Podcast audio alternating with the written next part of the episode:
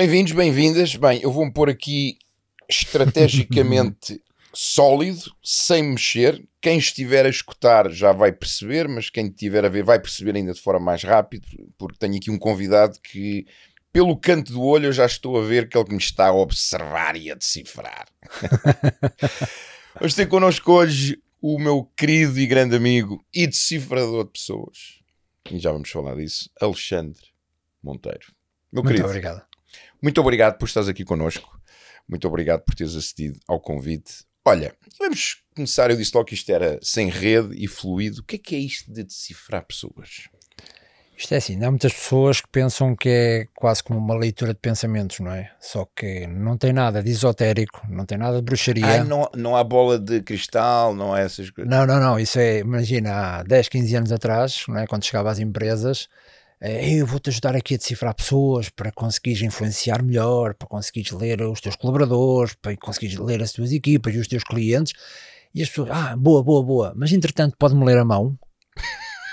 Entretanto, disseram, disseram mesmo. Qual é, olha, e pode-me ler aqui o mapa astral, pode-me ler uh, os signos desta semana, porque as pessoas ainda associavam muito o decifrar pessoas a parte mais para o esotérico, ou para uhum. outras ciências que eu não, não conheço, nem consigo explicar, mas as pessoas pensam que isto não é ciência.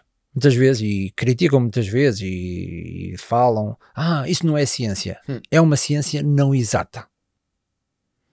Ok, pá. Explica-me lá isso, o que é, que é uma ciência não exata? Porque a única previsibilidade no ser humano é ser imprevisível. E há a muitas. A previsibilidade do ser humano é ser imprevisível, gosto. Nós somos muito imprevisíveis. E a ciência não exata é aquela ciência que trabalha através de padrões do que propriamente de certezas. A matemática, sabemos, 1 mais 1 é 2, no comportamento humano já não é 1 mais 1 é 2. Tanto que, para nós cifrarmos pessoas, temos de ser multidisciplinares. Porque uma pessoa. Ou seja, o facto de eu estar de braços cruzados não significa que eu estou fechado a algo. Não, antes pelo contrário, isso é até um mito. O estar de braços cruzados é uma posição confortável. Não é porque tu estejas desconfortável. Hum. A questão é, eu estou sentado agora, mas estava confortável de pé.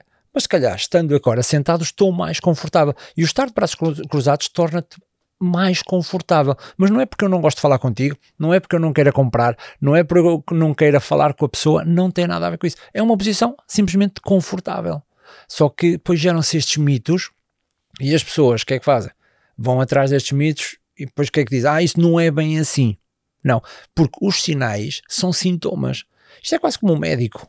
Imagina, um médico, quando tu vais ao médico, tu dás os teus sintomas. Uhum. E o médico, no, nos sintomas, ele vê sintomas, não vê mais nada. O que é que ele tem que fazer? Ele tem que desenhar é todo o caminho até à doença através dos sintomas. Até à causa, né?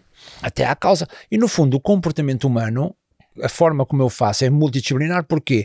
Porque através dos sintomas, dos sinais todos que tu fazes, todo o ambiente que tu controlas, tudo aquilo que tu geres, são sinais para mim para perceber o que é que se passa entre as duas orelhas para saber quais são as tuas intenções, quais são as tuas emoções, o que é que tu pensas, qual é o teu padrão comportamental. Porque o decifrar pessoas, tal como a psicologia, tal como a psiquiatria, não é tu saberes a verdade, é aproximar-te da verdade.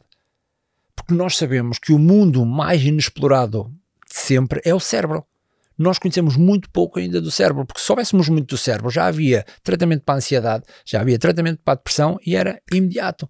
E isto não é assim. Daí ser muito variável não é? aquilo que acontece. Tu tens de trabalhar através dos sintomas para perceberes ou para te aproximares da verdade, para perceber as intenções das pessoas, as emoções das pessoas, como é que ela está a agir, uhum. o que é que ela está a reagir, o que é que ela está a sentir. É isso que nós temos que perceber. Por isso é que é imprevisível, porque estás a trabalhar com sintomas.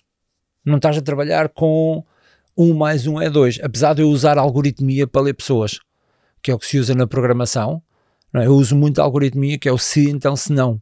E acontecem muitas operações na minha cabeça que é, as pessoas normalmente pensam, ah, viste este sinal, é isto. Não, é, se há este sinal, então é isto. Se não há este sinal, em conjunto com outro sinal, porque a neurobiologia diz uma coisa, a psicologia diz outra, a sociologia diz outra e isto diz outra, tenho que encontrar tudo isto através do se, então, se não. Se, então, se não. É, é muito fácil. É, se tens os braços cruzados, então estás confortável. Mas se aconteceu isto, e tu cruzaste os braços mediante isto e isto, então isto. Então okay, a minha então cabeça pode está. ser sim sinal que estás fechado. Que estás fechado. Agora, um sinal não acontece sozinho. Acontecem muitos sinais. As pessoas é que não têm a percepção, porque pensam que às vezes eu avalio a pessoa por um sinal, às vezes quando eu coloco uma fotografia ou coloco uma análise, só dou foco àquele sinal. Mas há todo um conjunto de sinais que levou àquela leitura. Só que eu só quero dar é ênfase àquele sinal. Para quê? Para mostrar às pessoas, ok, quando vis este sinal, fica alerta. Agora, nunca leio a pessoa só por um sinal, nem se pode fazer isso. Agora, por isso é que as pessoas depois pensam que é bruxaria. Quando eu falo com alguém em. Imagina, eu ensino as pessoas a, ensino pessoas a decifrar, olhando para a pessoa, em 7 minutos conseguem fazer um perfil comportamental. 7 minutos. Porquê? Estou Por- tramado eu. Estás, estás muito, muito tramado. E é assim, e é engraçado porque não é difícil. Não é difícil, é simples. Basta saberes o que é que tu tens que procurar. Porque nós andamos muito cegos de forma desatenta. É? Tu, e tu sabes tão bem como eu, porque nós, de forma primitiva, nós somos muito egoístas. Nós estamos focados na nossa sobrevivência, Certo. no nosso interesse e só damos quando recebemos. Exatamente. Isto gera cegueira desatenta. E quando o outro às vezes está a falar das, do mundo dele, não é? quando está a falar do mundo dele, a maior parte das pessoas nem quer saber. Até tu reparares, há muitas pessoas surdas. E eu te digo sempre que há três pessoas há três tipos de pessoas surdas. Os surdos, é? Pronto, aí. ponto. Os que estão a falar são surdos e os que estão à espera para falar. E se tu reparares, a, a quantidade de pessoas quando tu falas que estão à espera para falar e quando tu estás à espera não estás a ouvir nada. Porque estás só à espera do gancho, do espaço para tu dizer, é tipo, sim, sim, sim, fala e eu quero dizer isto. Ou sim, sim, sim, ou, ou pior ainda, não é? Que é sim, sim, fala, mas eu quero dizer isto, não é? Não Exatamente. estou Por isso é que- que porque estás não é dizer. difícil decifrar pessoas. Basta estar atento e saberes o que procurar. Então diz falaste aí nesses 7 minutos. O que é, como é que eu posso decifrar alguém em 7 minutos? Primeiro tens de sistematizar. Há todo um conjunto, há todo um conjunto de, de sistemas que tu tens que ter e te fazes para decifrar a pessoa. E eu costumo sempre começar com as pistas eh, anatómicas. Ok. O que é que é a pista anatómica? É aquela pista que não muda quando tu falas comigo ou quando tu falas com outra pessoa qualquer.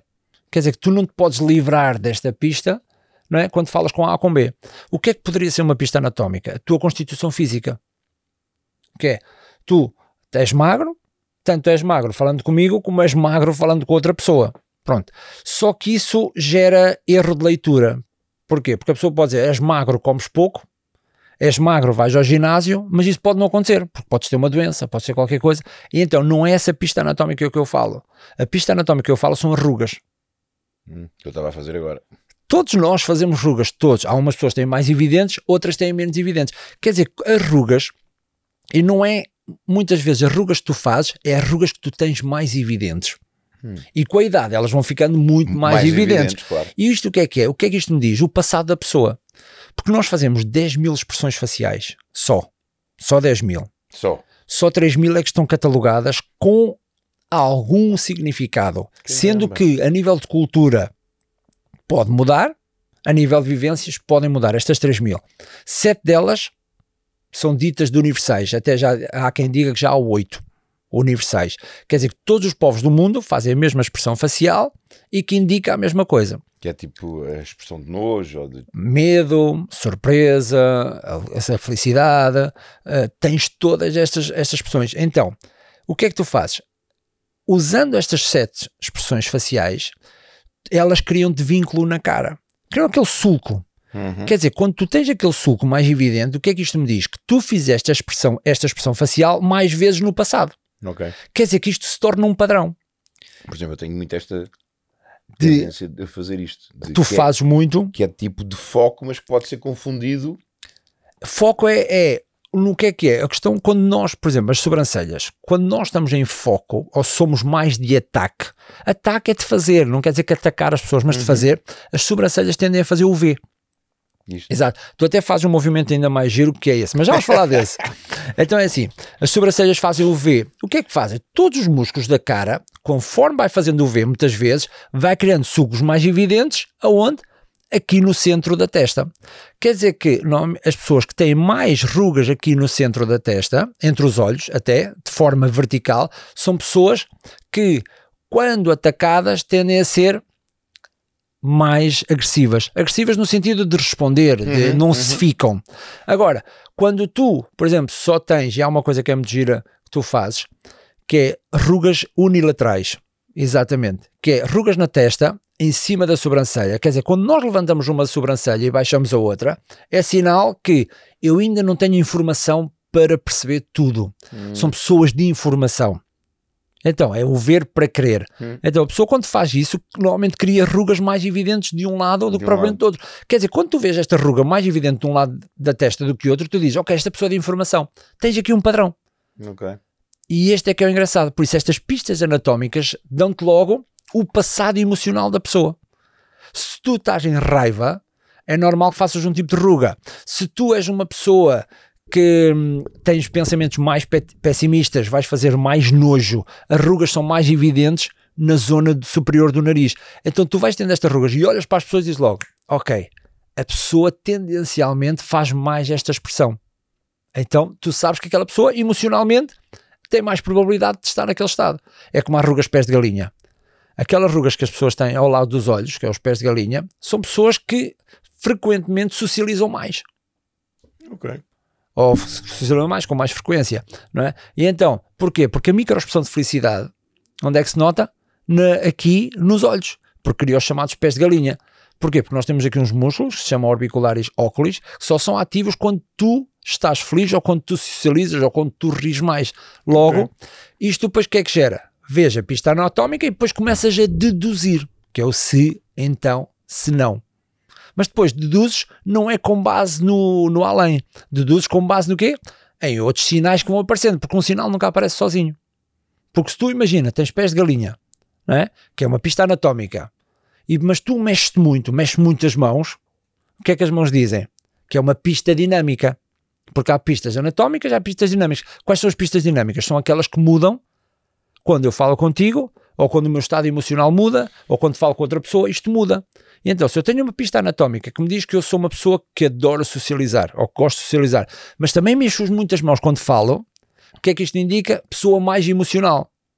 Então, certo. o que é que eu digo? Gostas de socializar e és emocional, é muito provável que tu gostes de interagir com outras pessoas.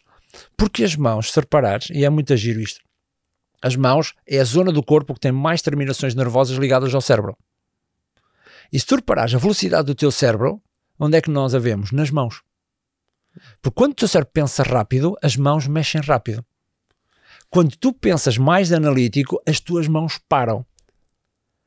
Por isso é que, com frequência, não, mas é muito giro pensar, porque às vezes quando digo, ei, tu tens aquele pensamento macaco, aquelas pessoas que pensam muito, Sim. têm o pensamento, estão sempre, sempre, sempre a pensar, as mãos normalmente mexem muito. Agora, Mas aquelas pessoas tinha. mais analíticas não mexem as mãos. Porquê é que as pessoas mais analíticas têm mais dificuldade em comunicar? Porque o corpo gasta muita energia, não é? Uhum. Nós mexermos, o corpo gasta muita energia. O que é que faz? Quando temos processo cognitivo, o cérebro tem que gerir energia. Então o que é que faz? Vai baixar a tua parte física, uhum. não é? Para tu teres mais capacidade para pensar. Por isso, logo mexe menos as mãos. Uhum. E até a ansiedade, se tu reparas as pessoas ansiosas, onde é que tu reparas muitas vezes? É nos membros. Sim. Porque tu Sim, tens menos mais... controle. Não é? Não é? Mexe. E depois a questão de tirar cutículas, não é? Fazer o tamborilar, as pessoas contam aquelas canetas, tac, tac, tac, o papel. Se tu reparares a ansiedade, é muito fácil perceber a pessoa ser ansiosa pelas mãos ou pelos pés quando começa a abanar a perna, não é? Porque tu queres controlar as mãos, mas depois começa a abanar a perna. E estas pistas dinâmicas dá-nos outra leitura. Depois temos as pistas especiais. O que é que é pista especial? São pistas que derivam de acidentes ou de saúde.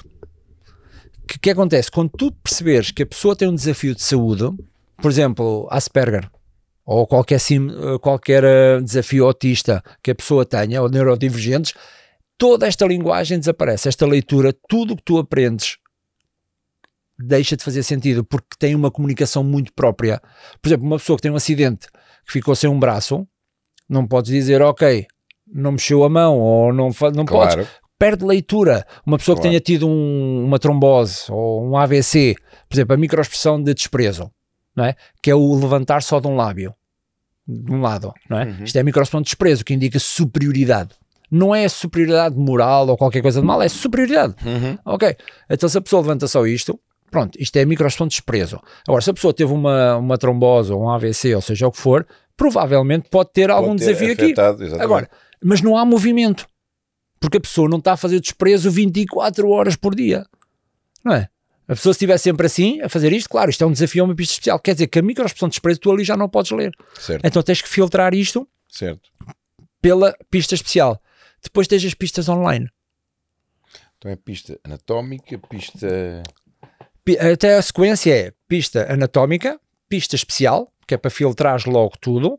Depois vem a pista online, que são as pistas que tu, são, ou no fundo, são as pistas que tu deixas no mundo hoje online, que é redes sociais, eh, blogs, artigos, comentários, gostos, interesses, eh, tudo que tu coloques online é pista, porque tu podes cifrar pessoas por tudo o que elas fazem. Vê, a fotografia de perfil dá muita mensagem. Muita mensagem. Por exemplo, aquele pessoal que tira, tem fotografias de perfil a tirar fotografia a ele próprio ao espelho. Hum. Na fotografia de perfil, isto o que é que indica? São pessoas que gostam delas próprias, gostam de se ver. Normalmente são mais vaidosas.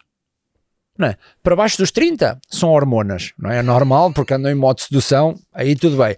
Agora, para cima dos 30, a pista, atenção, fotografia de perfil. Sim.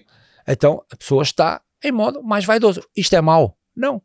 É uma característica da pessoa. A pessoa gosta de ser vaidosa. Ok, não tem nada de mal.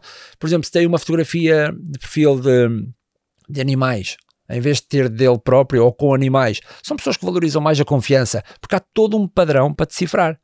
Depois tens o nome, a forma como coloca o nome, tens a profissão, que a pessoa coloca lá a profissão, tens lá o sobre, coloca lá aquilo tudo, aí tens muita informação. Quando eu no sobre digo ah, andar pelo mundo, isto diz qualquer coisa, não é? Quando eu digo sou engenheiro, doutor, arquiteta, Das obras feitas. de obras feitas, tudo e alguma coisa. É uma pessoa que valoriza, se calhar, a inteligência. É uma pessoa que anda no mundo, valoriza a liberdade. E muitas vezes estas pistas estão à nossa frente e nós não vemos.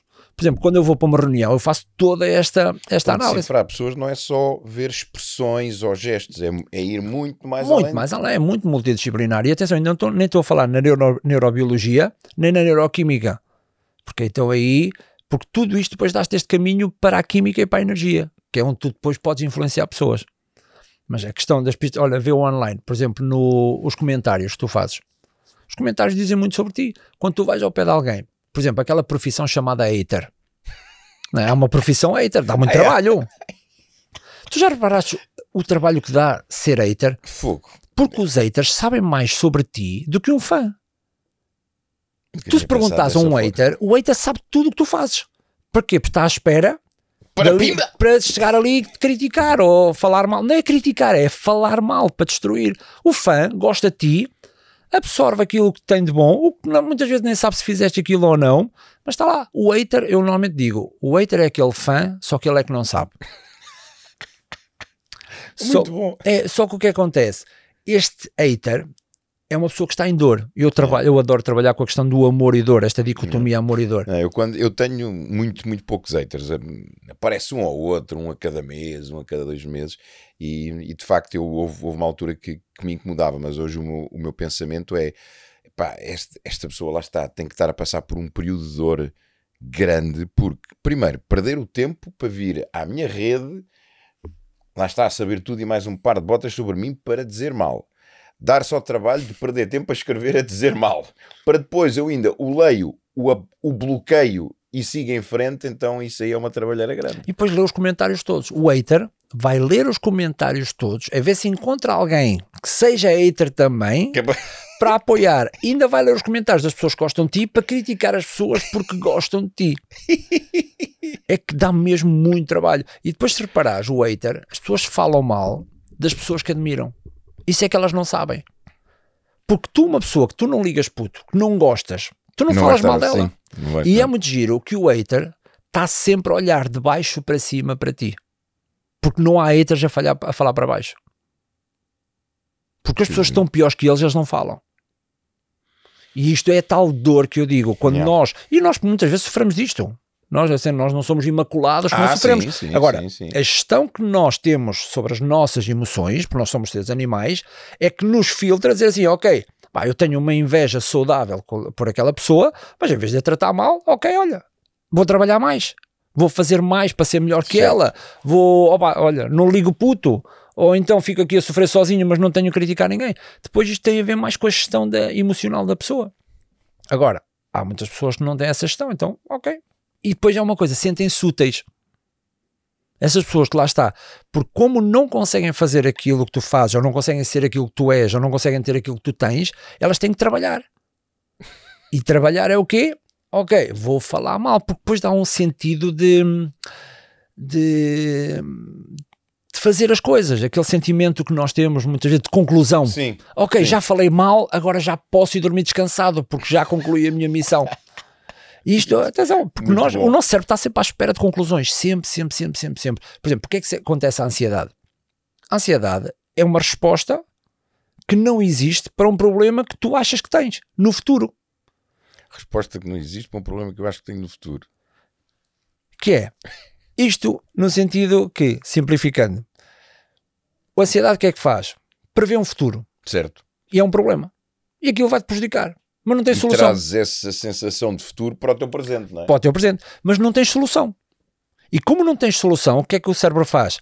Vai ruminar à espera de criar uma solução. E não dá, e não dá, e não dá. E o cérebro, como quer concluir, não tem conclusão. Então, não dá, não dá, não dá. E quanto menos der, gera a espiral negativa e então a ansiedade começa a aumentar. Oh. Então o corpo o que é que faz? Começa a reagir a esse perigo que é a incerteza.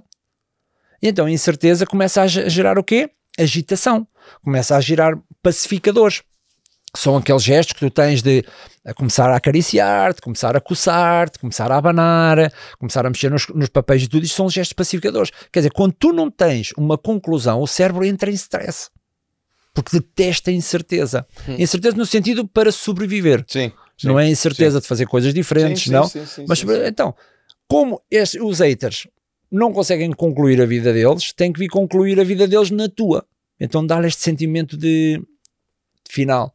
De realização. De realização, exatamente.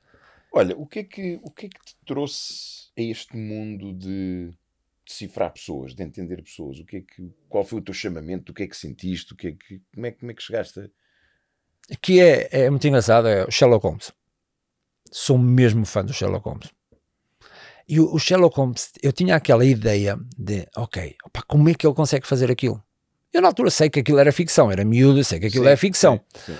Então, mas pá, fui apaixonado, ok, como todos nós. Há pessoas que querem ser bombeiros, há pessoas que querem ser médicos, há pessoas que querem ser arquitetos, há pessoas que querem ser engenheiros, pá, seja for. Não, eu queria ser o Sherlock Holmes na altura. E eu digo que queria de propósito, porque depois percebi Nunca que... a pensaste ir para, para a polícia, como inspetor? Não, não, não, não, é... Nem, não, olha, nem, nem polícia, nem psicólogo, porque aquela parte de saúde, parte hum. clínica, eu não sou muito fã.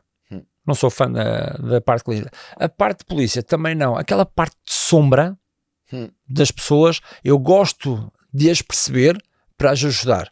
Não gosto de a perceber para, para estar ali. Não, não é a minha praia. Então Sherlock. Holmes fazia muito isso, claro, pronto, para a polícia, mas ele olhava para a pessoa e dizia epá, aquilo, aquilo, aquilo, criava indução ou, ou dedução, fazia isto. Eu achava aquilo fenomenal, que era quase como ler os pensamentos das pessoas. Sim. Mas lá está, é aquela coisa, tu, tu queres, ser, queres ser um super-herói, queres voar e pronto. Mas eu pensei que aquilo era muito, pronto, muito fantasia. Mas depois comecei a ler, engraçado, porque na minha altura não havia internet, comecei a ler e quem escrevia, exato, quem escrevia o Sherlock Holmes, Conan Doyle, eu disse assim, deixa-me explorar aqui quem escreve o, o Sherlock Holmes e perceber como é que ele se inspirou para fazer isto. E a inspiração é gira, porquê? Porque Conan Doyle inspirou-se num professor dele que era médico que fazia exatamente a mesma coisa que fazia o Sherlock Holmes. Que era, através de todas as pistas, ele conseguia perceber as coisas nos pacientes dele. E então eu percebi, ok, isto aqui se calhar é possível. Então eu começo a ler, ler, ler. Não havia YouTubes da vida, não havia. Também não havia? Não, nem YouTubes, nem Instagrams, nem Facebooks. Então, peraí, é possível um gajo aceder a conhecimento mesmo que não haja toda a facilidade que há hoje? É que há malta que hoje existe esta facilidade toda e ainda dizem, epá, mas como é que eu faço isto? É pá, coisa curiosa. Ou seja, tu fazias a tua parte, tu ias procurar a informação. Exatamente. E E ver, depois é uma malta. coisa gira que é em livros. Eu acho que nós menosprezamos os livros. Menosprezamos mesmo os livros. A quantidade de dinheiro que se investe, a quantidade de tempo que se investe, a quantidade de frustração que se investe num livro para escrever um livro é brutal. Yeah.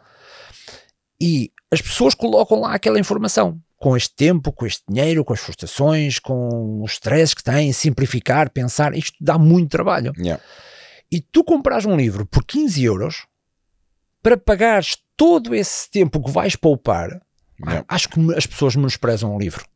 Porque lês um livro, claro que é assim, 80% podes, pode não fazer sentido nenhum para ti, mas aqueles 20% que tu vais buscar, pá, é brutal. Ou às vezes até só uma frase. Às vezes uma frase, qualquer Basta coisa. uma frase que tu no meio do livro lês aquela frase e dizes caramba, nunca tinha pensado isto desta forma e a partir daí a tua vida muda 180 graus. E, e a, mim, a mim foi, assim- foi isso que me aconteceu, porque eu comecei a ler. Quanto mais lia, mais informação tinha. Não era ler sobre sábio. o Conan Doyle. Exato, Conan Doyle. E depois, porque é que o Conan Doyle fazia? Qual eram as, as ciências, ou os métodos, ou os sistemas que havia para isso? Eu lia, lia, E lia, lia. chegas a- ao mundo de decifrar. de- Decifrar, de informação. Ok, Começo primeiro com informação, que é, tinha muita informação. Muita informação. Mas depois tinha uma, não tinha uma coisa, que era sabedoria. Que é, sabia muito, mas não sabia como aplicar aquela porra toda.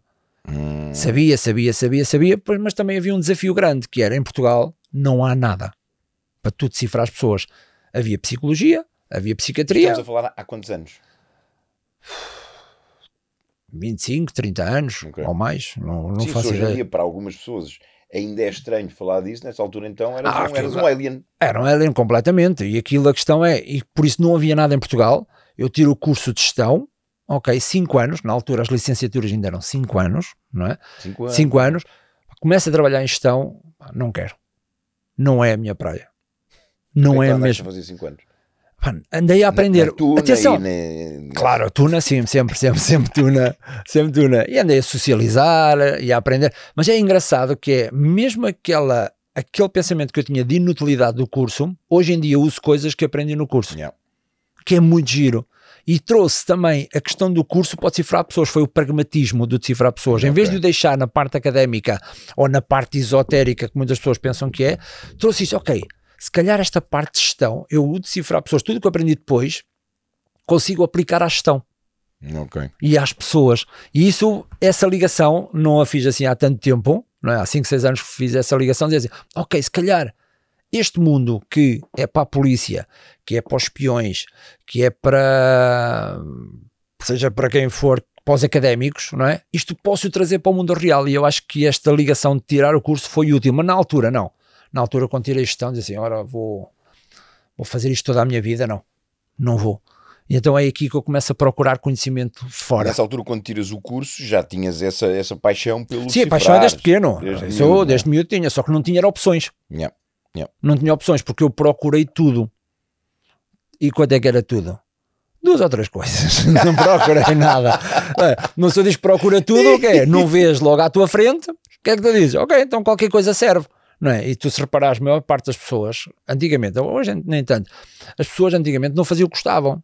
Sim. Faziam o primeiro emprego que encontravam. Sim. Então depois faziam aquilo toda a vida. Sim. Não é? E eu, lá está, ok, então o que é que eu ia fazer? A gestão parece-me porreiro, parece-me seguro, eu gosto de pessoas, gosto de liderança, Havia Tudo bem. demanda. a vida é pá, tranquilo. Só que depois começa a trabalhar, não tem nada a ver com aquilo. Números, hum, aquelas coisas todas, não era a minha vida. Então eu desisto. Eu desisto, desisti mesmo daquela vida. Por isso é que eu, às vezes, as pessoas quando me dizem, ah, pá, desistir é mau. Pá, não. Às vezes desistir é bom. Sabes que eu ainda hoje vinha, vinha a falar isso com a Mónica no, no carro. Eu tenho uma, uma distinção entre eh, desistir e render. Eu acho que às vezes, e, e- vou contextualizar num, num exemplo. Eu tive a semana passada, semana passada, fui a Santiago. Foi a minha sétima vez, eu ia fazer quatro dias. Epá, e mal chego lá. Aliás, eu antes de ir já estava a ver que aquilo que ia ser duro, que ia levar com chuva todos os dias, mas quando chego lá começo a ver que não era só chuva, que era uma tempestade do caneco. é? E primeiro dia, pronto, apanhei uma, uma chuvinha boa, pá, mas levava ténis Gore-Tex, calças Gore-Tex, casaco Gore-Tex, tudo e mais um par de botas Gore-Tex, mais capa ainda, não sei o quê. Correu bem, pronto, chuva, chuva, chuva.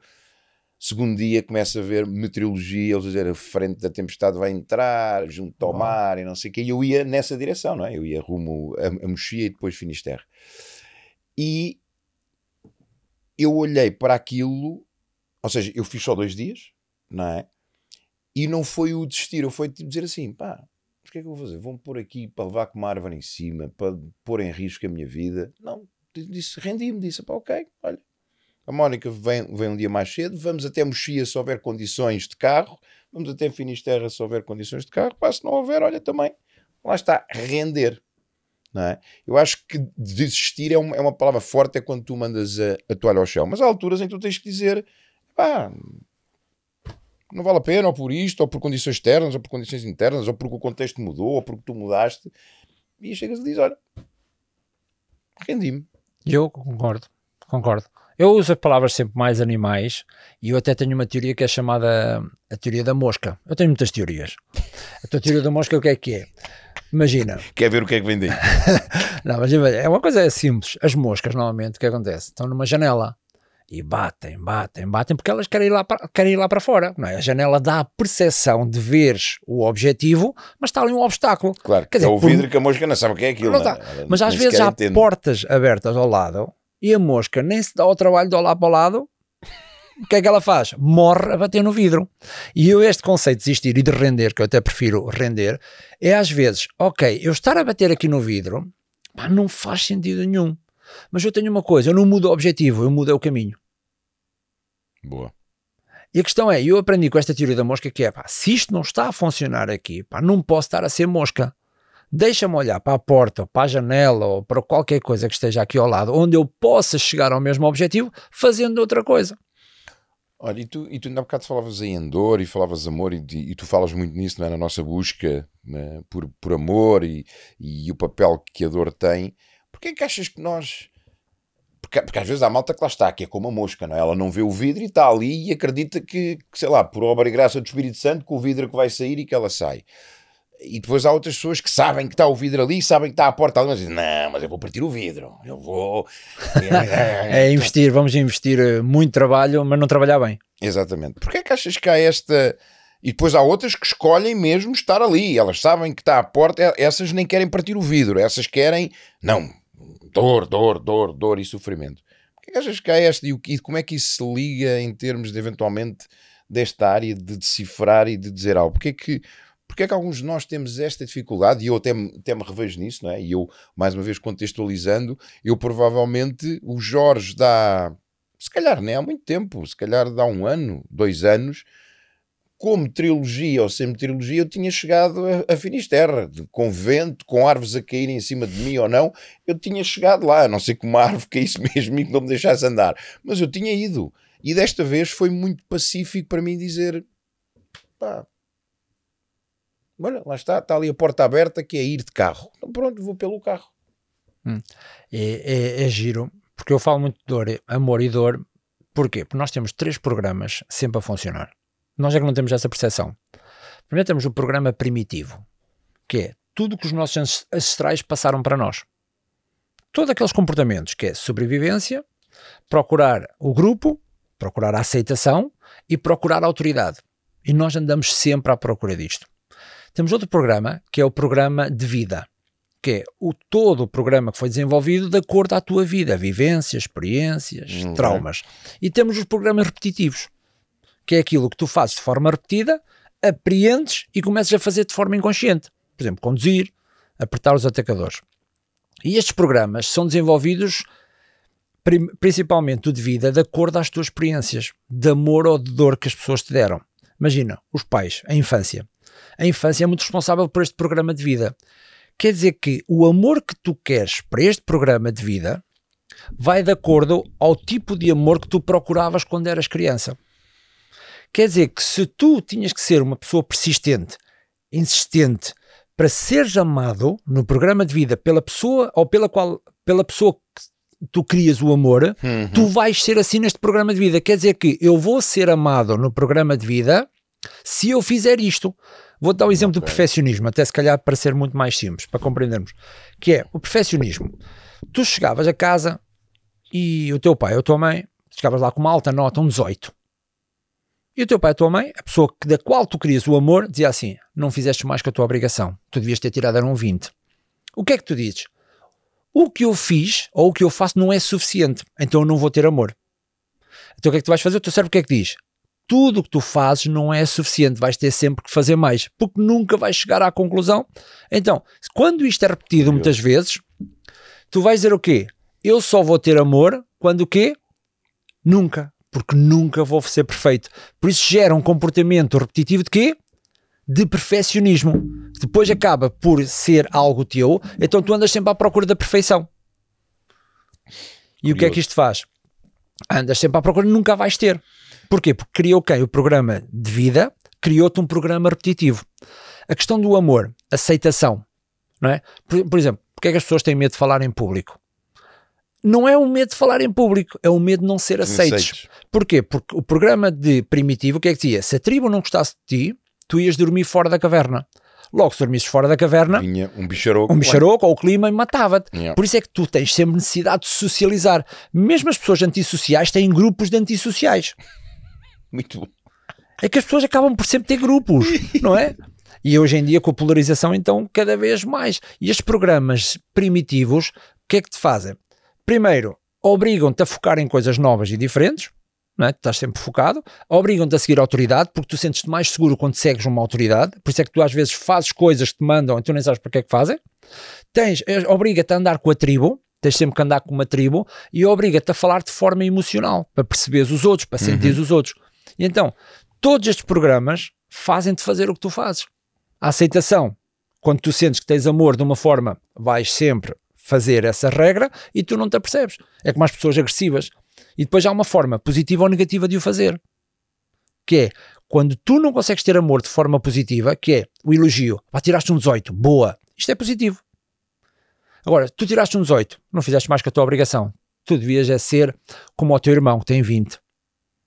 Isto o que é que a pessoa faz? Fica triste, fica frustrada. Mas há um dia que ela se porta mal e os pais dão naquela atenção. E ela diz, hum, hum, então eu aqui tenho o quê? O focus, que é a atenção, tenho autoridade comigo, faço parte da tribo, porque mesmo estando é mal faz parte da tribo e a emoção castiga. Então isto tudo complementa-me o quê? O amor. Por isso é que há pessoas que fazem as coisas que fazem de forma negativa é para ter o amor. Ter busca de Só atenção, que é... reconhecimento e amor em última instância. Exatamente. É isto que as pessoas fazem, mas muitas vezes nem se apercebem. Porquê? Porque andam em piloto automático. Por estes três programas estão sempre a funcionar. Por isso é que eu digo sempre... É sobrevivência, não é? É sobrevivência. Vida. Vida.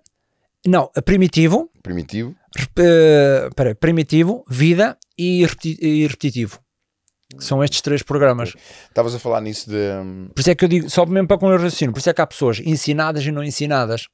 No sentido que não é ensinadas que sabem mais, são pessoas que têm consciência dos programas que têm para depois melhorarem. Foi o que te aconteceu a ti.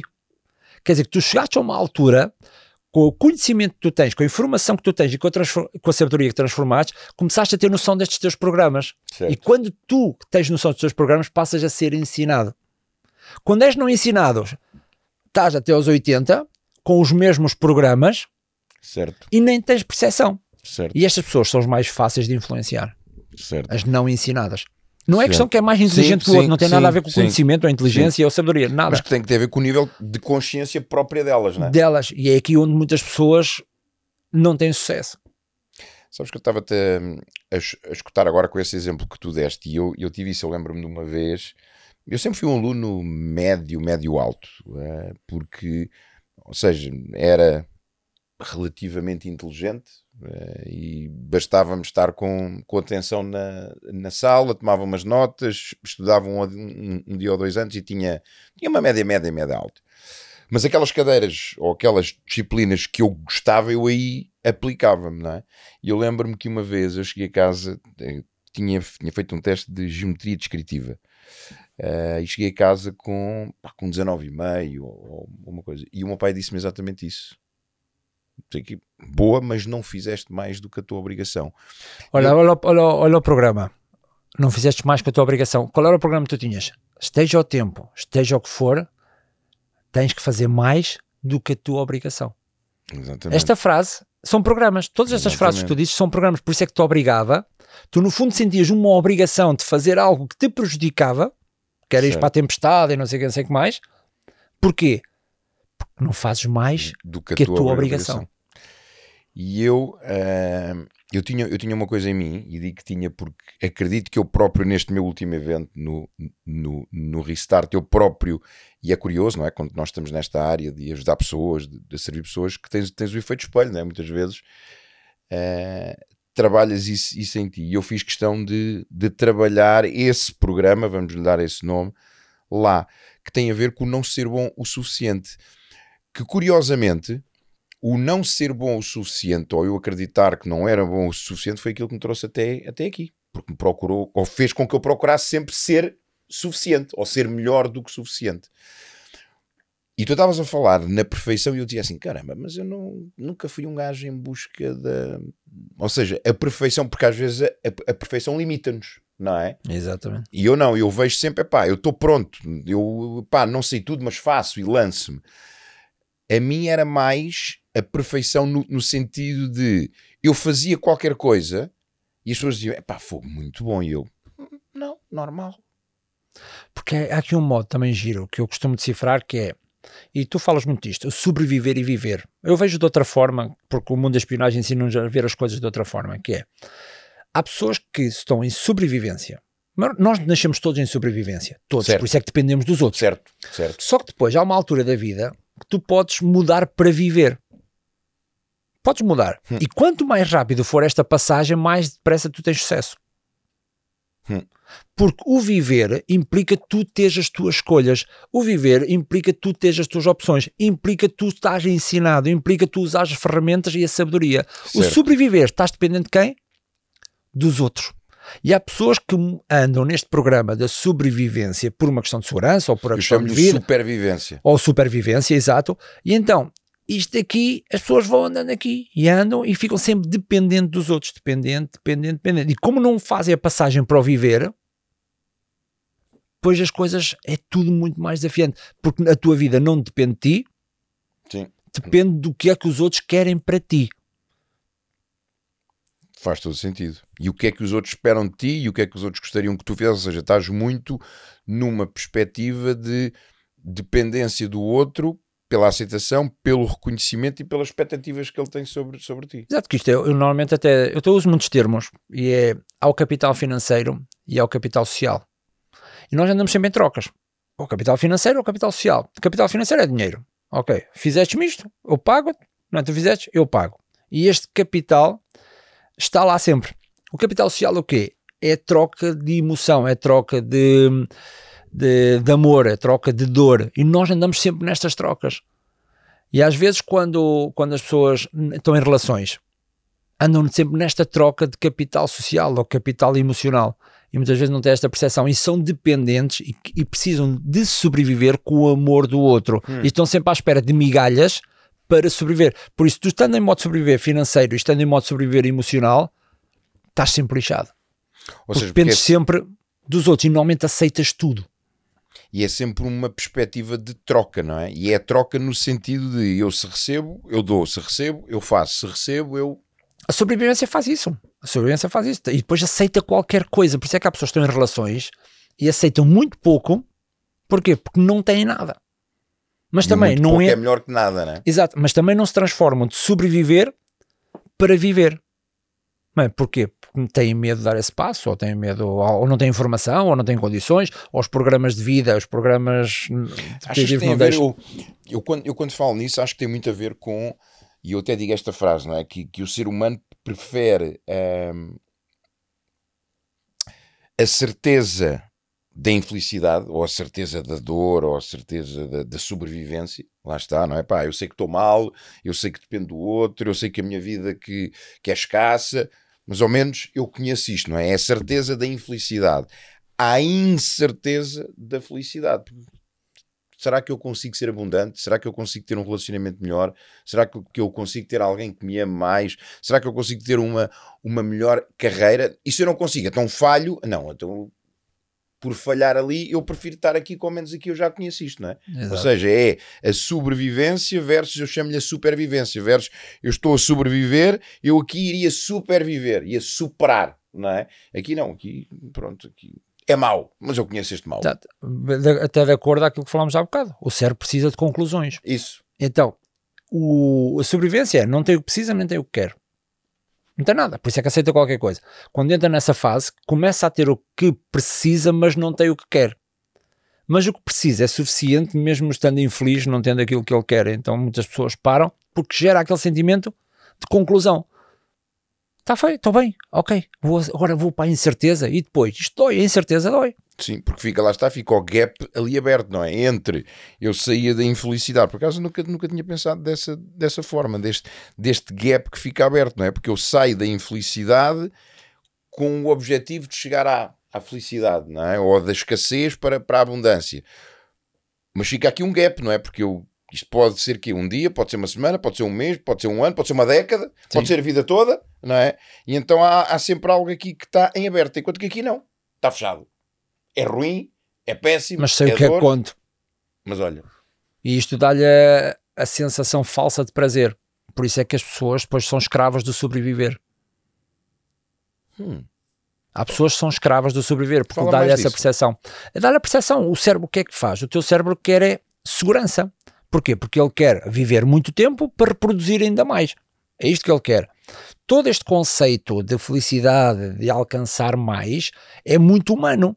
E já vem do neo, nosso neocórtex fazer, porque os animais não querem ter mais sucesso que os outros. Eles não querem ter mais sucesso, só querem é ter mais território para reproduzir mais. É isto que eles querem. Exatamente. Eles querem viver muito tempo, para quê? Para perpetuar a espécie deles. Nós já criamos já este conceito todo de o conforto, sucesso.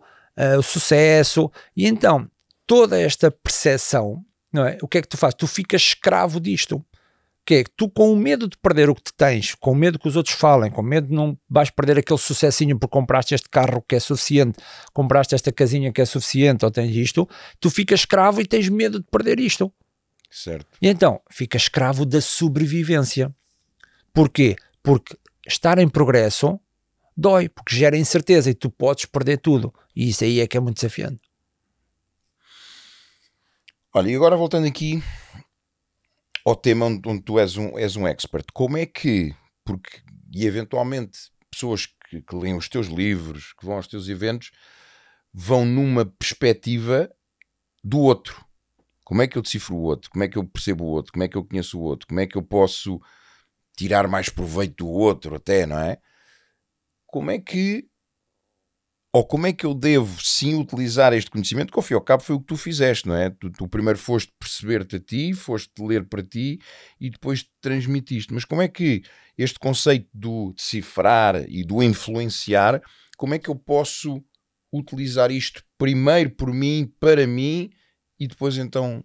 Acabas sempre, olha, os livros já estão, isto é um segredo, vou partilhar, espero que então, peraí, corta, corta. Corta, agora.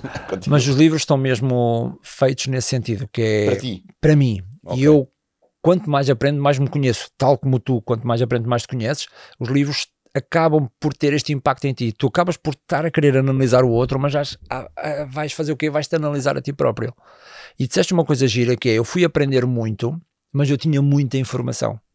Tanto quando eu. Que era o que estavas a falar a pouco. tinha muita informação, que tanto quando eu chegava às empresas a vender ou a falar com as pessoas, pá, tenho aqui algo que é brutal, que é fantástico para ti, que vai mudar a tua vida, tu vais conseguir fazer decifrar pessoas, vais conseguir influenciar pessoas, não sei o quê.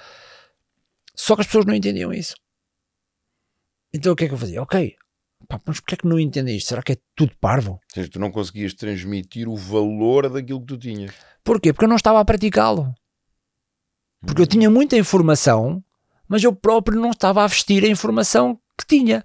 Não era sábio, porque eu não estava a praticar aquilo que tinha aprendido. Ok, tinha muita informação, era muito conhecedor, era muito culto na parte de decifrar pessoas e de saber as técnicas, mas depois não os praticava.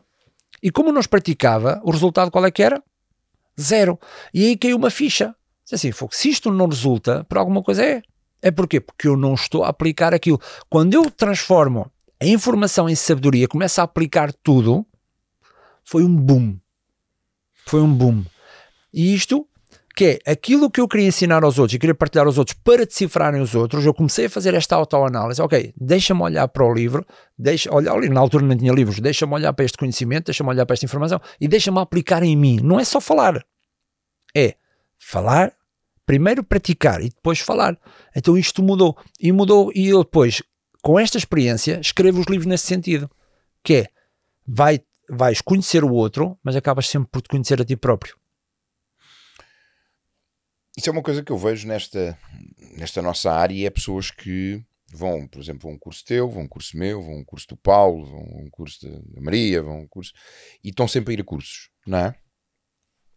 Ou que estão nas lives, ou que estão, seja, e depois é o acumular de informação não praticada que gera depois uma frustração, que gera depois uma desilusão, que é tipo, caramba, mas eu tive com, com o Alexandre, tive com o Jorge, tive com o Paulo, tive com a Maria, tive com não sei o quê, e continua exatamente a mesma coisa, não é?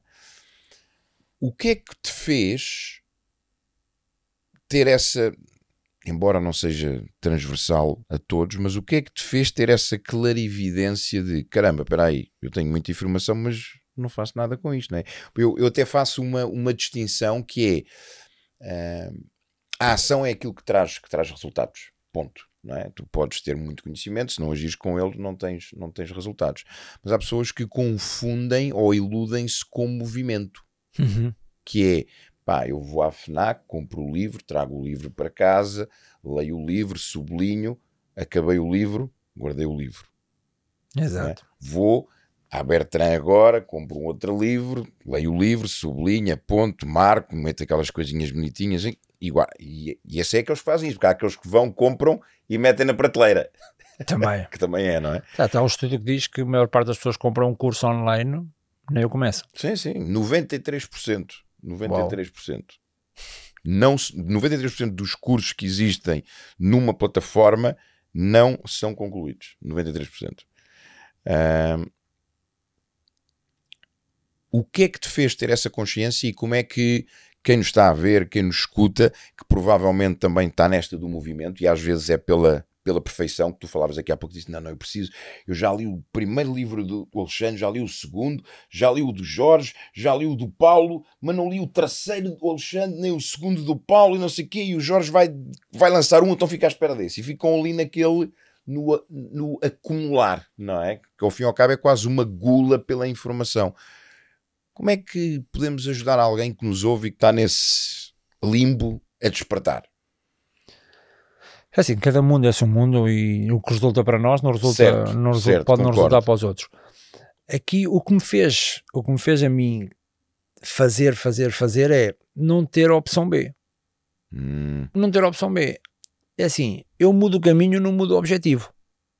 O meu objetivo é eu quero decifrar pessoas, eu quero influenciar pessoas, eu quero ajudar pessoas a que isto melhore a vida delas. É isto que eu quero. ou seja, Ponto. clareza no objetivo, porque se calhar há muita gente que também não tem a clareza no objetivo, que é o ah, eu gostava de um dia, eu gostava de não sei o quê, ou eu um dia, não é? É que- E tu não, tu tinhas a clareza de eu quero utilizar esta ciência não só para ajudar pessoas, mas para melhorar as suas, as suas vidas, para que elas tenham mais. Ou seja, tinhas uma clareza absoluta do objetivo. E tinha uma coisa muito gira que só, só há pouco tempo é que eu tive a percepção. E foi num curso que tirei agora com um espião, que ele dizia assim: Nós todos temos de ter confiança. E o pessoal todo, ah, ok, confiança e tal. E ele perguntou: O que é que é confiança? E nós começámos a dizer: postura, forma de comunicar, forma de interagir, fazer. Pai, não é nada disso. Tudo isto é o quê? São sintomas de confiança. Porque quando tu dizes a alguém, pá, tens de ser confiante, a pessoa vai sempre para os sintomas. Nunca vai para o conceito mais profundo de confiança. O que é que é confiança? Expectativa do resultado positivo no futuro. Isto. Expectativa de resultado positivo no futuro. Isto é o que é ter confiança. Quando tu vais para qualquer coisa, tu tens quase a certeza que aquele resultado vai ser positivo. E isto o que é que já? Gera-te sintomas de confiança. E tu falas de confiança hoje em dia, as pessoas falam de confiança, confiança, muitas vezes nem têm o conceito de confiança. E porquê é que muitas pessoas não começam? Primeiro, a clareza, concordo 100% contigo. Segundo, é a confiança. Porque mesmo que tenham claras, o que é que dizem? E se falhar? E se não der? E se não sei o quê? E não vai dar? E eu não tenho recursos suficientes? E eu não tenho isto? Eu não tenho, eu não tenho dinheiro? Eu não tenho isto? Eu tenho que trabalhar aqui? Eu tenho que fazer isto? E agora tenho filhos? E agora tenho não sei o quê? Isto o que é que é? Isto não é confiança. Isto é Hum. falta dela. Hum. É? E as pessoas muitas vezes não conseguem, porquê? Porque não têm clareza e não têm esta confiança. Porque pensam que o futuro vai ser pior fazendo aquilo do que propriamente estando a fazer exatamente o que fazem. Curioso, eu chamo que é basicamente a mesma coisa, não é? Eu chamo-lhe fé, mas fé não é no sentido de estar à espera que Deus, na sua uh, whatever grandeza e omnipotência e presença, me faça as coisas para mim. Não, é aquela fé de caramba, isto vai dar. Vai é isso, dar. Tu, vai... se tiveres isso, o que é que faz? O teu cérebro é uma máquina. Porque, primeiro, os pessimistas morrem mais cedo. Ponto. Segundo, são mais feios. Ouvi malta, os pessimistas morrem mais cedo. E são mais feios. e normalmente não começam nada. Não começam mais nada. feios nunca tinha ouvido. E ficam menos inteligentes.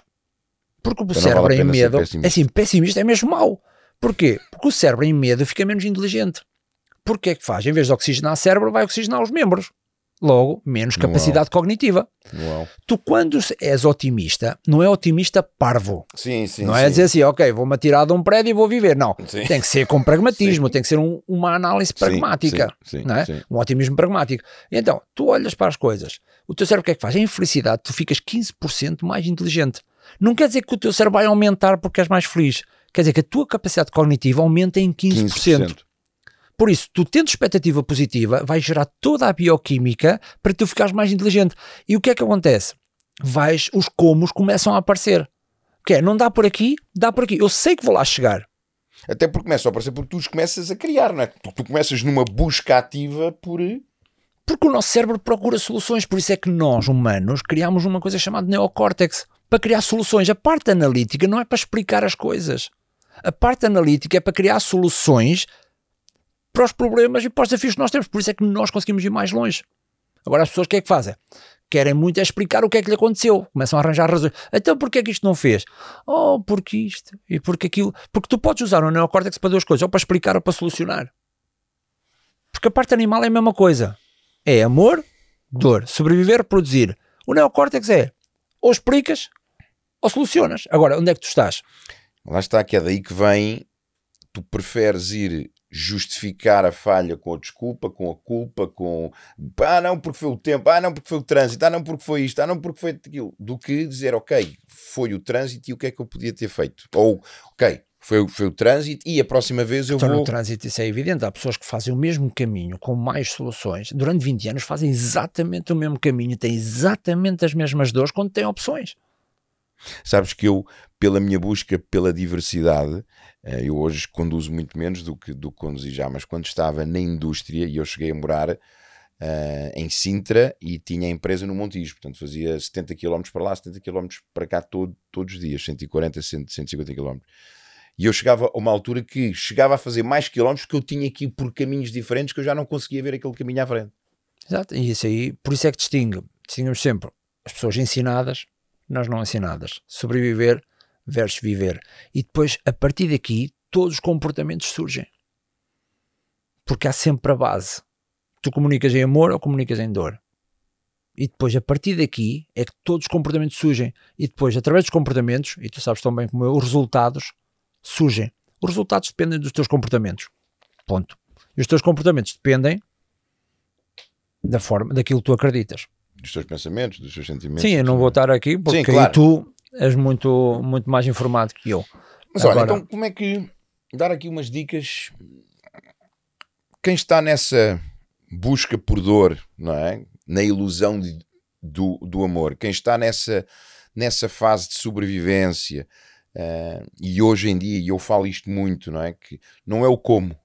Hoje em dia tu vives numa época em que tu não podes justificar mais uh, o teu relacionamento infeliz, os teus problemas financeiros, os teus problemas de saúde física, emocionais, mentais, com falta de como. Hoje, hoje em dia não, não podes, porque tens, tens um Google, tens um chat GPT, tens livros, tens cursos, tens especialistas a produzirem conteúdo gratuito todos os dias, todos os dias. Não é? E eu ontem estava num, num evento onde alguém falava que nos próximos anos vamos ter uma coisa que, por exemplo, nós às vezes no nosso mercado dizemos, é pá, nós somos pequenos, somos 10 milhões, não é? Uh, a inteligência artificial está a avançar para um, para um nível que daqui a muito pouco tempo tu metes um post teu, não é? onde falas em, em português e alguém está em Itália, está a ver o mesmo post, mas a inteligência artificial, com o mesmo timbre e com a mesma voz que tu, está-te a pôr a falar oh. em italiano. Ou seja, Oh, o teu excelente. post chega no Instagram a um, a um italiano e está. Ele está-te a, es- a escutar como se tu fosses italiano. Não é? Uau. Portanto, nós vamos evoluir nesse, nesse sentido. Então não é o como. Não é o como. E ainda assim hoje, na época do mundo que nós vivemos com mais abundância de informação, há pessoas que estão limitadas porque dizem que não sabem como, não é? E estão ali na dor, estão nessa sobrevivência. Como é que a gente lhe pode dar aqui duas ou três cacetadas para quem nos ouve? dar aquele... É pá, deixa cá sair daqui. Eu tenho, eu tenho uma frase muito gira que isso que é habilidade sem mentalidade é igual a zero. Habilidade sem mentalidade igual, É igual a a zero. zero. Quer dizer que tu podes ter os comos todos, e é aquilo de acordo ao que tu estás a dizer e bem, só que depois a mentalidade de tostão, Hum, gosto disso, gosto disso. gosto disso. Já, já me estou a lembrar de agora, falaste isto lá no, lá no, lá no Restart. Gosto. mentalidade de tostão nunca te faz ganhar um milhão. E tudo começa na mentalidade, não começa na informação. E E as malta, tostão e milhão, aqui para quem está aí, já é tudo sobre dinheiro. Não tem a ver só com dinheiro. Tem o teu tostão emocional, relacional, tudo, ok? É? E então, tu se não trabalhares esta mentalidade, começa sempre com a confiança. Se tu não tiveres o teu caminho, se não tiveres confiança, não há habilidade que resulte. E para mim, é, por isso é que eu digo sempre: se queres trabalhar para ter sucesso, primeiro tens de começar. Este é o primeiro ah, ponto. ok. ok. Tens, que, tens de começar. Segundo, Não, de outra forma, não, não, não, não, não, não, não, Não. não, há Uber, tipo, tra... não, não há um Uber, é um, um- mentalidade Uber que traz. Não, Essa era boa, essa era boa. Não, Não. infelizmente não. Tens mesmo que, tens mesmo que começar. ok. Segundo, trabalhares o, o que é que tu queres. Porque quem quer muita coisa depois não quer nada. E depois o que é que faz? A pessoa, ah, começo isto, não resultou. Ah, começo isto, não resultou. Isto não é porque a pessoa não resultam a as coisas. clareza, então falámos há pouco. Exato. O que é que queres? O que é que clareza? Depois, a parte da confiança. É de partir daí, tudo aparece. Porque tu precisares saber falar em público para, para o teu objetivo, vais aprender a falar em público. Se tu quiseres aprender a negociar, vais aprender a negociar. Se quiseres aprender a lidar com números, vais aprender a lidar com números. Por isso, sem estes três fatores iniciais, nada funciona. Por isso é que há muitas pessoas que morrem na expectativa se eu tivesse feito, se. E bastava só isto.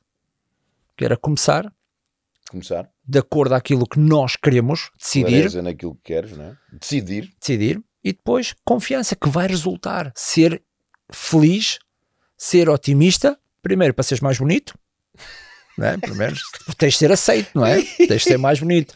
E eu tenho que trabalhar muito isso, sabes? Que como não compensa ao físico, tenho que, tenho que mostrar que sou feliz. Isto aí não é pode. Depois, tornas-te mais inteligente, ser mais feliz e as pessoas adoram estar com pessoas que são felizes. Ou seja, acabas, acabas por ter como consequência tudo aquilo que tu procuras como resultado, que é a aceitação, reconhecimento e autoridade. Exatamente. Isso é ponto, porque nós somos programados, aquele programa primitivo, nós somos programados para seguir a autoridade. E os pessimistas não são autoridade. Apesar de nós, seres humanos, sermos um bocado estranhos a seguir a autoridade, né, somos, nós seguimos às vezes a autoridade que nem sabem porque é que a seguimos, mas somos programados para seguir esta autoridade. Por isso, comportem-se, mente de milhão, gera objetivos de milhão, que geram comportamentos de milhão, que depois têm resultados de milhão. Ou seja, começa por tu, lá está, e eu falo muito nisso, do poder da decisão, de tu decidires e tomares uma, uma decisão nesse, nesse, nesse sentido, que não tem a ver com o como, não tem a ver com as habilidades, não tem a ver com os recursos, não tem a ver com nada, tem a ver com tu tomares essa decisão consciente e depois de pagares o preço, não é? Porque eh, lá está, no teu caso, tu hoje, e o teu livro já vai, o, teu segundo vai na 31 primeira, né? falávamos exato. há pouco, edição. Ah, e a malta olha e diz: caramba, 31 edições, poças, este gajo é só faturar. Mas depois esquecem-se quantos anos? Muitos. Mais de 25 anos. Não é? 25 Nesta anos, brincadeira. no meu caso 16, portanto ahm, é o tempo e nós hoje vivemos, eu não sei se tu, se tu concordas comigo, nós hoje vivemos fruto de toda a tecnologia que foi criada para nos trazer mais conforto, mais resultados, se calhar de forma ahm, effortless, não é? Com, com, menos, com menos esforço, criou, e nós vemos esta dicotomia se formos para os nossos avós e para os nossos bisavós, não é? Que passaram por muitas dificuldades e que para eles era normal. Eu, eu vejo isso no meu avô, não é? Portanto, ele nasce eh, em plena guerra eh, mu- mundial, eh, a Primeira Guerra Mundial, em plena pandemia, perde os dois pais, é criado por, por uma avó, começa a trabalhar no campo com 6, 7 anos, viveu a vida toda dele em montes, herdados, a cuidar de terrenos, gados de outras, de outras pessoas, um homem extremamente feliz, nunca ouvi reclamar, nunca ouvi justificar nada, nunca ouvi. Viveu uma vida modesta a vida toda. Porque para ele o esforço, a dificuldade, a adversidade era normal, fazia parte. E nós hoje vivemos numa época em que dá, dá trabalho. Epá, quantas páginas é que o livro tem? 300, 300 e tal. Epá, lê 300. Oh, não podes pôr isto numa página e meia.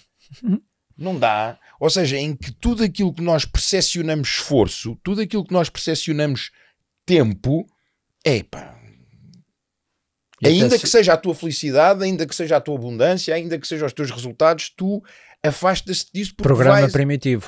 Porque é tal questão de tu ser escravo dos teus programas primitivos. Porque o cérebro quer três coisas: menos esforço, mais rápido e menos energia. Ou seja, a culpa é do cérebro. A culpa é do cérebro. E estes programas, se tu não tens consciência disto, claro que tu vais cair e tornas-te escravo. Esforço, repete lá.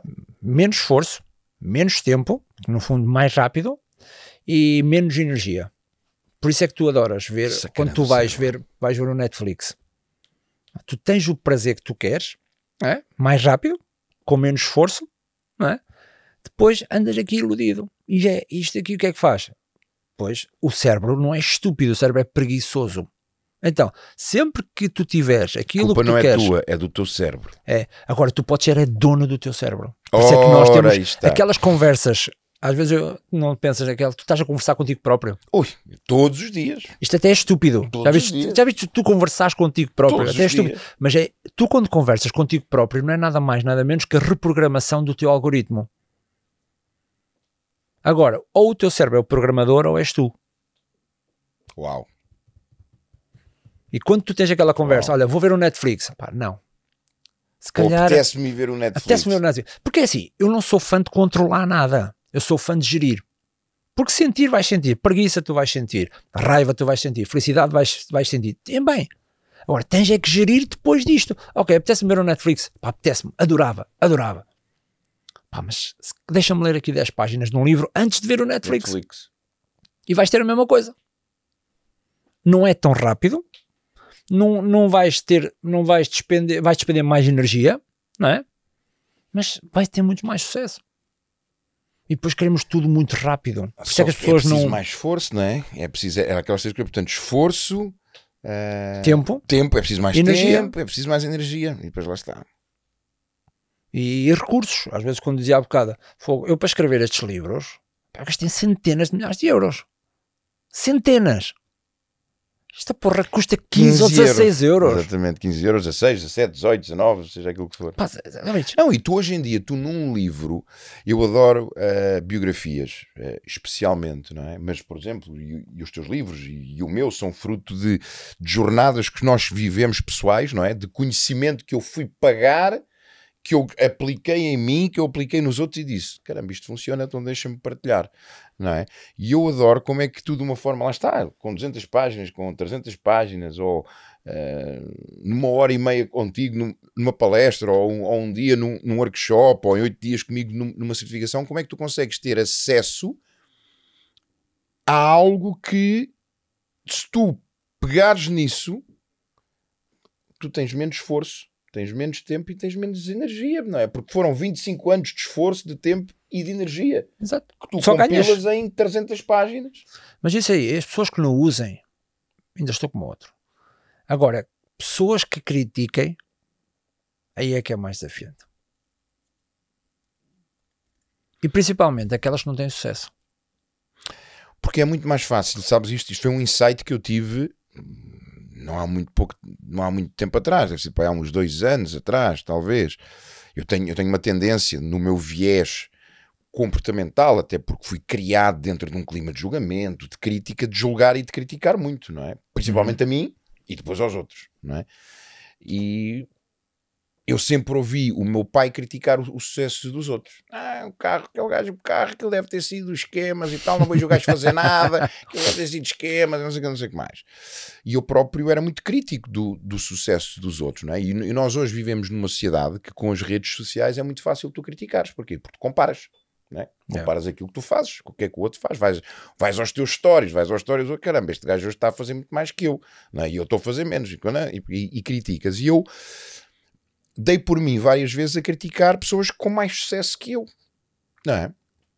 Ah, gajo, ah, não. Até quando diz assim, peraí, tu não estás a criticar o sucesso dele, tu estás é é criticar o teu insucesso. Não, não tem a ver. Aquilo que te incomoda não é o sucesso do outro. Aquilo que te incomoda de forma inconsciente e que tu não tens a consciência de é o teu insucesso. Porque há uma parte em nós que sabe, se tu olhas para o outro e, e percepcionas sucesso nele, é porque sabes que tu também o conseguias. Exato. Só que é muito mais fácil tu julgares o outro do que dizer assim: espera aí, deixa cá é arregaçar manguinhas, e fazer aqui a minha parte. É muito mais fácil, não é? Exato. Eu até criei um programa para proteger, porque temos aqueles programas todos, as pessoas não ensinadas entram nesses programas e não se percebem, depois ficam doridas, não é? Que é, ah, falaram mal de mim, dói-me, ah, disseram isto mal de mim, dói-me. Até para nos protegermos, eu criei aqui um programa que é, é muito giro. Eu não aceito críticas de pessoas a quem não peço opiniões. E outro dia disse isso com o devido respeito a um, a um, a um seguidor. Coisa, ah, não leva mal, mas não sei o que sobre isto e sobre aquilo, não sei o que mais. E eu disse: olha, obrigado pelo, pelo teu feedback. Eu, quando quiser a tua opinião, críticas destrutivas. Sim, atenção, sim, sim, destrutiva. sim, Estou sempre a falar da parte destrutiva, não é crítica, aquela crítica construtiva, aí com todo o gosto. Agora, críticas destrutivas a pessoas a quem eu não peço opiniões e principalmente que atingiram menos do que eu atingi e eu não atingi ainda nada. Mas, mas essas pessoas que têm mais do que nós não vão por isso é elas que... estão muito focadas na vida delas, nos resultados delas, em terem feedback para elas próprias do que irem dar feedback aos Só outros. que isto é assim, é, é, porque é que eu até reforçamos isto? Porque isto há muitas pessoas que se deixam afetar por isto. A quantidade de pessoas, e tu trabalhas com elas, eu trabalho com elas, pessoas que trabalham e estão constantemente a ser criticadas, sempre, sempre, sempre. Isto dói. Claro. Porque afeta o teu programa primitivo. Claro. Por isso é que tu tens que criar estes programas e por isso é que nós estamos a ajudar as pessoas com esses programas. Não é para nós, são programas que funcionam connosco, mas para as pessoas pensarem, quando vos criticarem, percebe quem é que te critica. Se está a criticar em amor para te ajudar ou se está a criticar em, em dor, dor, para destruir. E é este, esta programação. Torna-te uma pessoa não ensinada, é ensinada. Sai de sobreviver e entra em viver. Ou seja, que tem muito a ver com, com aquilo que nós, que nós falamos os dois, que é saber escolher quem é que tu queres estar próximo e quem é que tu não queres estar próximo. É, as conexões poderosas. Pá, é. Nós falamos muito disto. Muda o teu ambiente, mudas a tua mentalidade. Uma das, um dos fatores para mudar a mentalidade é mudar o ambiente. Se tu vais para o mesmo café todos os dias, onde as pessoas estão sempre a criticar, sempre a criticar, tu vais equiparar. Muda de ambiente, muda a mentalidade. Vai para sítios onde as pessoas, aquele, há bocado tu foste uh, àquele evento que estavas a dizer, eu ouvi isto, Há pessoas que pensam melhor, o futuro muda de ambiente. E há pessoas que não conseguem mudar, há bocado falávamos, não mudam porque também não mudam de ambiente. Ouvem sempre a mesma coisa, é normal que depois tenham. E, e mais uma vez, e voltamos aqui atrás, porque preferem estar naquela dor, do que eu já conheço, do que ir para aqui, pá, será que aqui que não me vão fazer isto ou que não vai acontecer aquilo, então mantenho-me aqui. É, é, falar mal e ouvir falar mal. Olha, aqui em jeito de de conclusão, o que é que diferencia estes teus dois livros? Portanto, o Torne-se um, um, decifrador de pessoas e este do poder, o teu novo, não é? O poder de conquistar e influenciar pessoas. O que é que, o que, é que distingue um e outro? Decifrar pessoas é poderosíssimo. Conheces o outro, conheces a ti é poderosíssimo. O influenciar pessoas e conquistá-las levas-te a outro nível. Ok. Faz-te subir o nível. Como é que tu podes trabalhar todo este caminho, até usei muito a, a, formação da espionagem para criar vários níveis para tu teres sucesso e conquistar as pessoas. Para quê? Para elas depois te ouvirem. Porque okay. há muitas pessoas que não são ou não têm sucesso, não é porque não são competentes. Elas não têm sucesso ou porque não são vistas, ou porque não são ouvidas, ou porque não gostam delas, ou porque não confiam nelas. E okay. eu dou este caminho é, ok, decifrei a pessoa, sei o que ela quer, decifrei-me a mim, sei o que eu quero, sei como comportar, mas depois tenho que influenciar as pessoas para quê? Para me verem, para gostarem de mim e confiarem em mim. Okay. Depois disso é que vão ouvir a minha competência, porque a competência é sempre a última coisa a ser percebida. Sempre. E nós às vezes criamos uma ilusão que, não, as pessoas competentes são as que têm mais sucesso, mas não são. Não. Não. São os que fazem mais com as competências que têm, não é? Exatamente. E a grande diferença é, no fundo, eles são complementares no campo. Olha, uma última mensagem aqui que pudesse dar uma forma, sei lá, resumir esta nossa, esta nossa conversa. O que é que deixarias aqui para as pessoas lá de casa para elas saírem da, sobrevivência e irem para, tu chamas-lhes viver, eu chamo superviver, é, é, é a mesma coisa, mas para elas, até porque este, este podcast vai, vai para o ar numa altura de Natal, de Ano Novo, portanto, renovação, uh, avaliação, família. Como é que eu posso entrar com o pé direito ou com os dois pés numa melhor parte de mim, uh, ou seja, fechar este ano e dar início a um novo ano de uma forma diferente? Isso é sempre uma pergunta, uma pergunta desafiante. Primeiro é começa. Começa qualquer coisa. Não fiques à espera do dia perfeito, da altura perfeita, nem esperes por o início do ano. Começa já. Ponto. Começa já a fazer qualquer coisa. Ouviste o podcast? Começa já. Começa já. E depois, há uma. É uma dos grandes mantras que eu tenho: é não sejas o interessante, ser o interessado porque eu refiro muitas vezes o mundo da espionagem porque é um mundo fascinante para mim, porque aprendes muita coisa simples, mas não simplista, que é, se tu não estás a ter aquilo que tu queres, é porque não estás a dar aos outros aquilo que eles querem. E quando tu és o interessante, tu queres é tu receber. Logo, se queres receber, os outros não estão a dar, porque eles também querem ser os interessantes. Certo. Se tu mudares aqui a forma de ser o interessado, vais saber o que é que faz o outro ser interessante. E quando faz o outro ser interessante, o outro torna-te interessante a ti. Hum. Por isso é que é importante. O fluxo de dar para depois receber. Exato. Por isso é que não te foques em ti, nos teus objetivos, foca até como vais ajudar alguém com as competências que tu tens ou com o dom que tu tens. Porque isto é que é o verdadeiro sucesso. E depois é o que te torna mais feliz. Começas feliz e acabas feliz. Gosto. Até numa, na época que, que vamos estar, gosto. Começar feliz. E depois há uma coisa gira, até da época de Natal, os presentes dizem mais sobre ti do que sobre quem os recebe. Porque quando tu dás presentes forreta, dizes muito mais sobre ti do que a pessoa que o vai receber, não é? Quando tu investes de forreta, diz muito mais sobre ti. Portanto, pensa bem nos, do que sobre o objetivo que vais dar. Hum? É, é, o que vais receber. O que vais receber. Por isso até veja a importância que tu tens para a Olha, pessoa. cifra. Na noite de Natal de cifra. É. Ou então até. Não, mas não vamos ser grinch. Não quero ser grinch do Natal. Grinch Natal. Mas a questão é dizer assim: então gostaste do presente? Ah, estás-me a perguntar se gostei? Oferece-lhe outra coisa. Olha, meu querido. Muito obrigado por esta, por esta conversa. É sempre um gosto enorme estar, estar contigo. Aprendo, divirto-me, não é? Que também é muito bom quando a gente junta aprendizagem e, e diversão. E obrigado, obrigado, meu querido. Obrigado pela oportunidade. Obrigado a ti que, que estiveste aí desse lado, seja a ver, a, a escutar. Partilha este, este podcast com, com alguém que possa fazer sentido Espera aí, Jorge, deixa-me dizer uma Não partilhes é com quem te vais oferecer um presente. Porque senão, mas esta fase final vai ser desafiante. Ou então, partilha, mas pensa bem no presente que vais oferecer. Portanto, se fizer sentido, partilha com, com alguém que, que acredites que vai beneficiar desta, desta nossa conversa, tá? E conto contigo no próximo episódio do nosso Be Legendary Podcast. Até já!